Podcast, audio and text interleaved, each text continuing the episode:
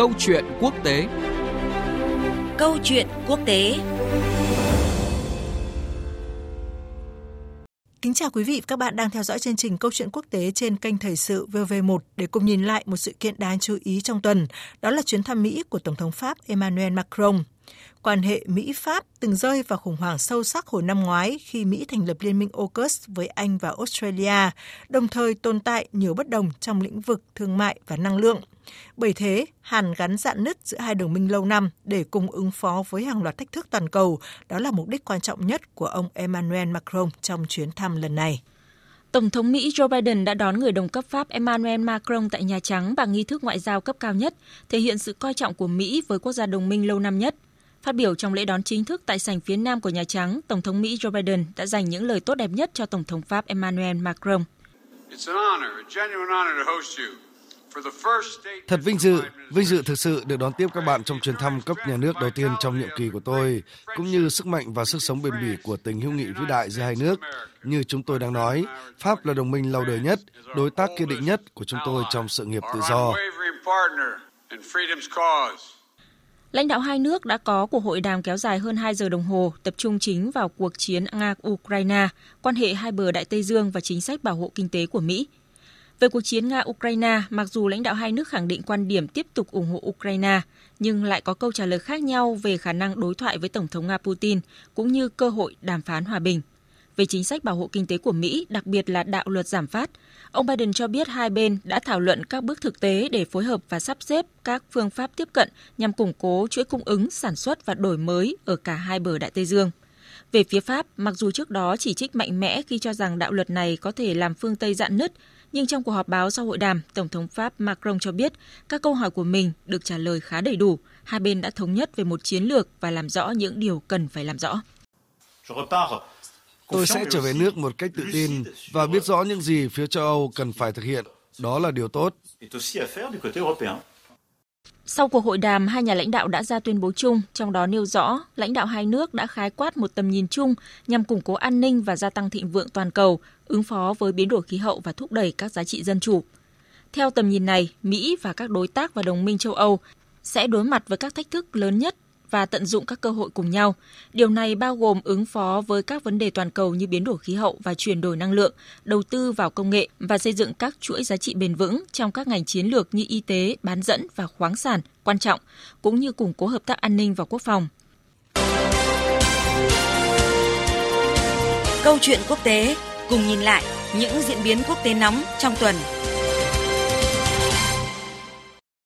Thưa quý vị và các bạn, trước khi Tổng thống Pháp Emmanuel Macron tới Mỹ, nhiều người đã so sánh chuyến thăm này với chuyến thăm của ông hồi năm 2018 khi ông Donald Trump còn là Tổng thống Mỹ, cũng là thời điểm mà quan hệ Mỹ-Pháp chưa xuất hiện những bất đồng sâu sắc như thời gian gần đây.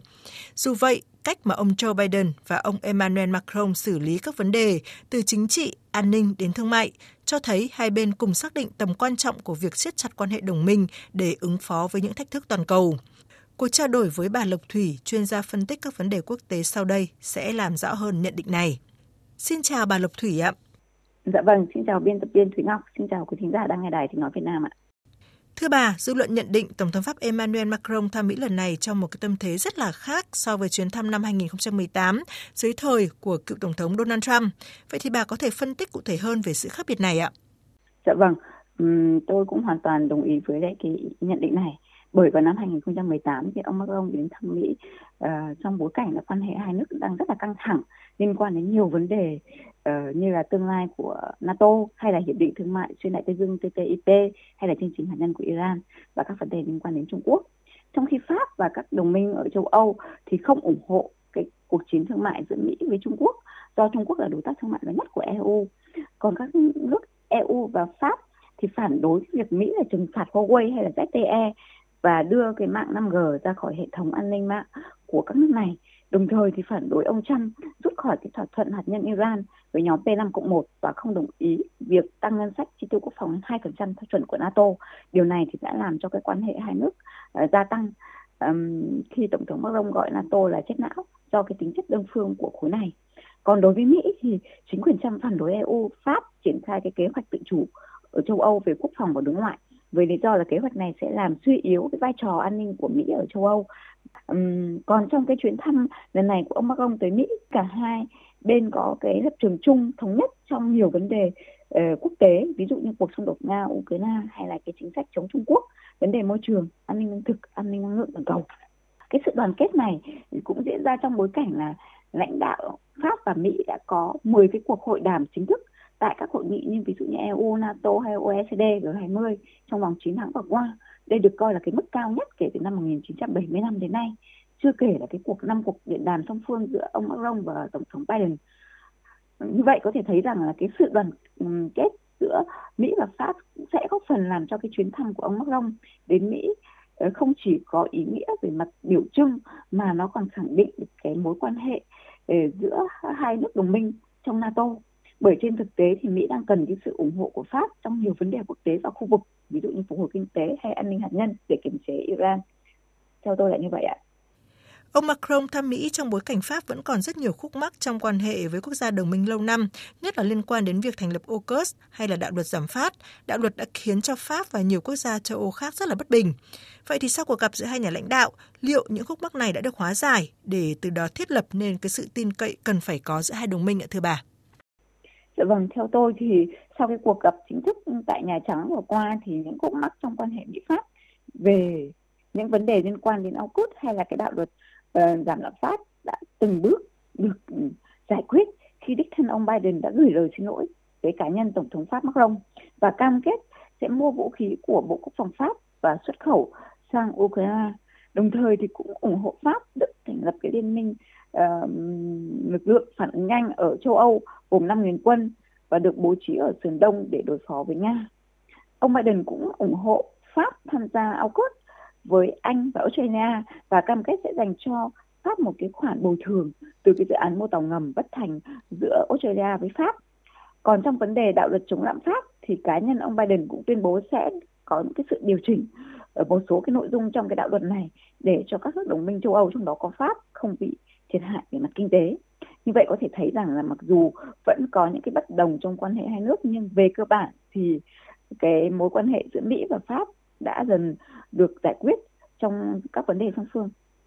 Theo giới phân tích thì chuyến thăm Mỹ của ông Macron có ý nghĩa biểu trưng rất là lớn trong việc khẳng định vai trò của quan hệ giữa hai đồng minh trước hàng loạt thách thức toàn cầu. Vậy bà có nhận định như thế nào về ý kiến này ạ? Vâng, tôi cũng uh, đồng tình với cái quan điểm này bởi chuyến thăm của ông Macron đến Mỹ lần này, dù không đạt được tất cả những cái mong muốn, nhưng trên thực tế, nó là được coi là cái biểu trưng của hai nước nó lại giúp cho hai nước có thể củng cố hơn nữa cái tình đoàn kết xuyên đại Tây Dương kéo dài 105 năm kể từ khi là ờ, Mỹ đưa quân giúp Anh và Pháp chống lại cái phe ờ, đồng minh đó là Đức áo hung vào năm 1917. Trong cái chuyến thăm lần này thì hai bên đã ký được 8 cái nội dung quan trọng liên quan đến các vấn đề ví dụ như năng lượng, lương thực, chống biến đổi khí hậu hay là các vấn đề liên quan đến à, vaccine. Như vậy thì có thể thấy rằng là về mặt chiến lược thì ờ, quan hệ của hai nước vẫn luôn luôn được ờ, duy trì và phát triển bởi lịch sử đã từng chứng minh rằng là cứ mỗi khi Pháp và Mỹ phải đối phó với các thách thức từ bên ngoài thì tình đoàn kết xuyên đại Tây Dương giữa hai nước sẽ được phục hồi và gắn bó hơn bao giờ hết nhất là trong các uh, thách thức đến từ, các đối thủ hệ thống như Nga hay Trung Quốc và chuyến thăm lần này của ông Macron đến Mỹ chính là minh chứng rõ cho cái nhận định này. Theo tôi là như vậy. Cảm ơn bà Lộc Thủy với những phân tích vừa rồi. Thưa quý vị và các bạn, trong số các đồng minh của Mỹ trong khối phương Tây thì Pháp là đồng minh lâu đời nhất và cũng giữ vị trí rất là quan trọng khi có một ghế trong Hội đồng Bảo an Liên Hợp Quốc. Bởi thế, dù có những thời điểm không mặn mà, nhưng về cơ bản, Mỹ vẫn không mong muốn Pháp trở thành mắt xích tạo nên giãn nứt trong khối phương Tây do Mỹ dẫn dắt. Bên cạnh đó, trong bối cảnh thế giới biến động khó lường như hiện nay, Pháp và Mỹ rất cần có nhau để đối phó với một loạt thách thức lớn về địa chính trị và hỗ trợ lẫn nhau trong thực thi các chính sách chiến lược của mỗi bên, nhất là tại khu vực Ấn Độ Dương, Thái Bình Dương. Chương trình Câu chuyện quốc tế hôm nay kết thúc tại đây. Cảm ơn quý vị và các bạn đã quan tâm theo dõi.